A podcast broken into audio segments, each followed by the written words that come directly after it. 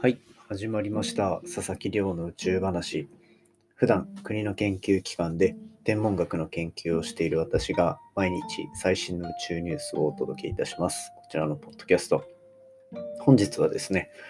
昨日、将来の宇宙望遠鏡の計画についてお話しさせていただいたので、今日もあと2年ぐらい、なんせあとまあ5年以内ぐらいには打ち上がるだろうと言われているヨーロッパが打ち上げる X 線天文観測衛星アテナというものについて紹介していきたいと思います。で、こちらですね、やっぱ大きい数字言うと分かりやすいと思うので、えー1兆円規模の予算を持ってると言われているこちら、えっと、宇宙観測機になるんですね。で、まあ、宇宙に飛ばして人工衛星みたいな感じでこう宇宙空間を漂いながら宇宙を観測する。で、それまた X 線なんですね。これ、そうです。X 線天文学は私の専門分野でありながら、なんとですね、このアテナの開発はちょうど1年前ぐらいにガツガツやっていたものなんですよね。なので、ちょっとその自分が関わった計画の、まあ一部なんですけどね、その計画について、えっと、ちょっと今回はお話しさせていただければなと思っておりますので、ぜひ今日も最後までお付き合いください。よろしくお願いいたします。でですね、まずは毎日恒例の活動報告、近況報告みたいなのになりますが、今日はですね、まあ、午前中は、えっ、と、博士論文をやの発表をして、あの以前発表したもので、その時に、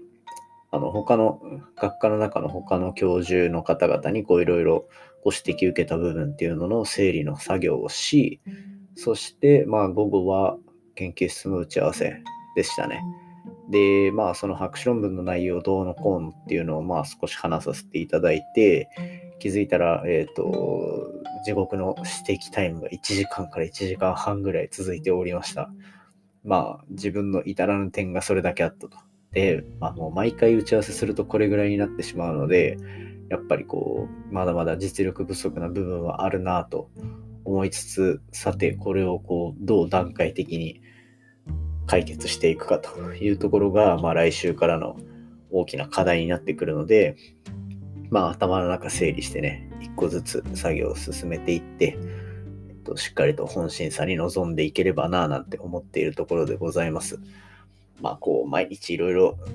ですね、やっぱこう、指摘されることっていうのは、もう湯水のように溢れてくるので、なかなか大変ですが、やっぱりこう、一個一個のものを100%まで理解を進めるなんていうところっていうのは、なかなかハードなことなんですよね。なので、まあ、そういうのを極めたいと思ってやり始めているので、あと1ヶ月ぐらいですが、やりきっていきたいと思ってるところでございます。ですので、まあ、最後まで頑張っていきたいと思いますので、応援よろしくお願いします。聞いていただけるだけで相当な応援になります。はい。そんな感じで、では早速本題に入っていきたいなと思いますね。今日の本題は、アテナ衛星というものについての、まあ、紹介ないし、どういう科学的な課題を解決していこうとしているのかっていうところを、まあ、お伝えしていきたいと思います。で、アテナっていうのは、まあ、欧州宇宙機関、ESA ですね。ESA っていうのが、あの計画している大型計画2号機として、まあ、2020年代の後半の打ち上げっていうのを目指している X 線天文衛星になります。で、これ X 線天文衛星、私の専門分野でもありますが、星から飛んでくる X 線を観測するっていうようなものなんですね。で、X 線って、あの、いわゆるレントゲンとか、そういうので使われてるのがあの X 線なんですけど、X 線どんなとこから飛んでくるかっていうと、めちゃめちゃ熱い。数百万度とか数千万度。なんていう超高温の領域から放射されるような光になります。で、あとは、まあ、物が高速で、高速に近い速度で動いていたりすると、まあそんなところからも X 線っていうのは実は出たりするんですね。まあそんな感じで一言で言うと、めちゃめちゃエネルギッシュなところから飛んでくるのが X 線なわけです。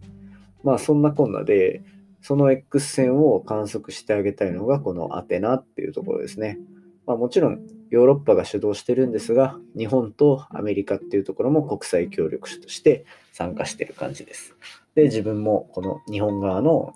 チームの一員として、えっと、搭載される望遠鏡の開発っていうところに去年の今頃コロナウイルスのこの蔓延してあの貨物がいろいろ回せなくなるんじゃないかっていうギリギリまでやっていたあれですね実験ですねまあそこに関してはちょっとあのまだあの経営なんだ実験途中というか、ヨーロッパ側でいろいろ確認の作業とかをしている段階で、詳しいことはまあ言えないんですけど、まあ、私もここに参加してましたと。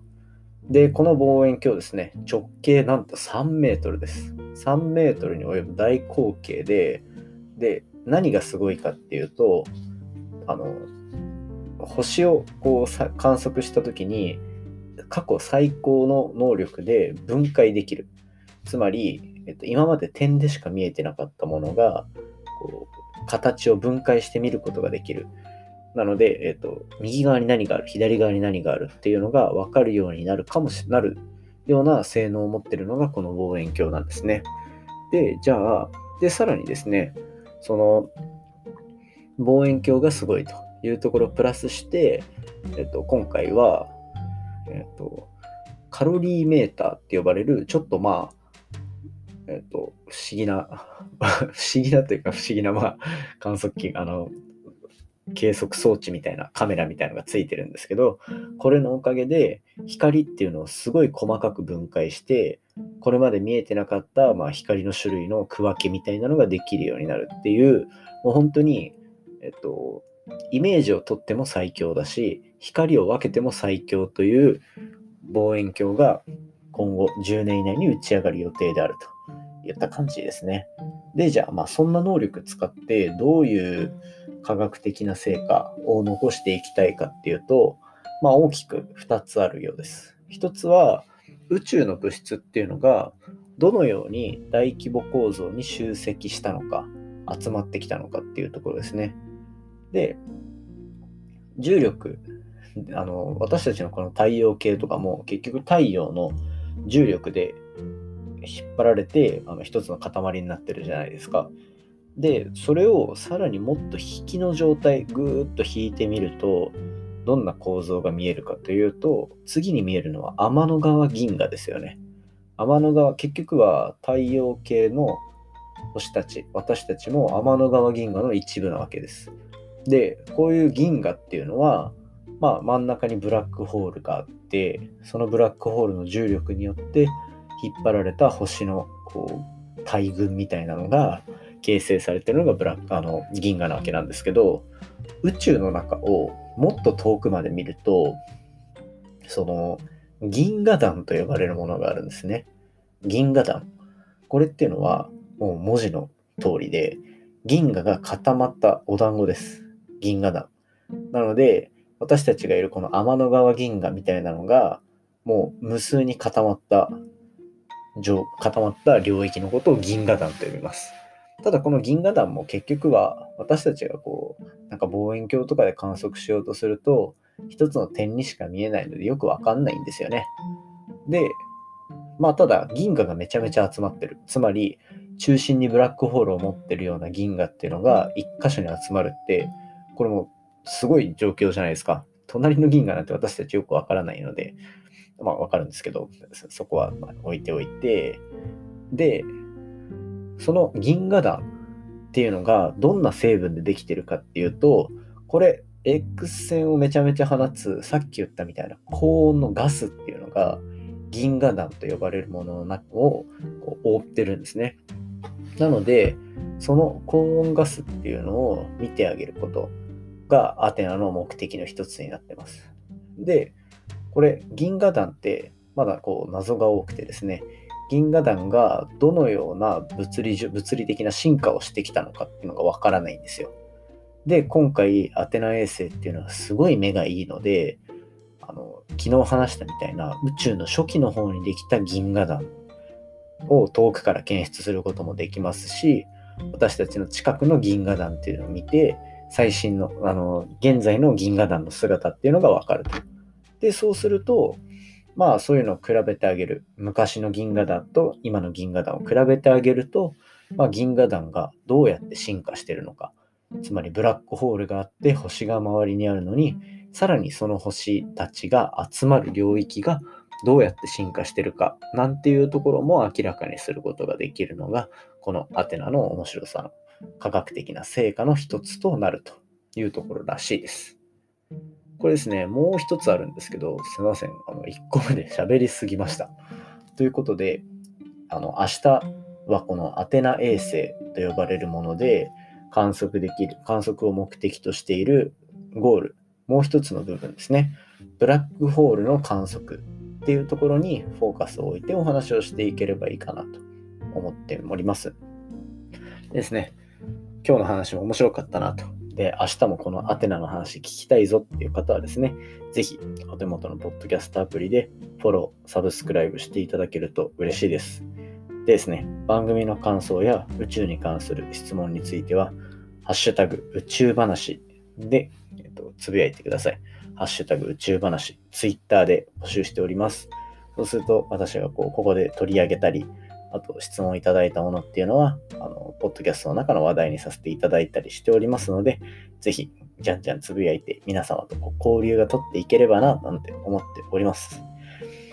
それではですね、こう早速この Twitter でいただいているコメントを一つ紹介させていただきたいと思います。Twitter ネームカラフルさんからいただきました。も読み上げたいと思います。もうドップラー効果はバッチリ。かっこいい宇宙望遠鏡のかっこいいミッションの話。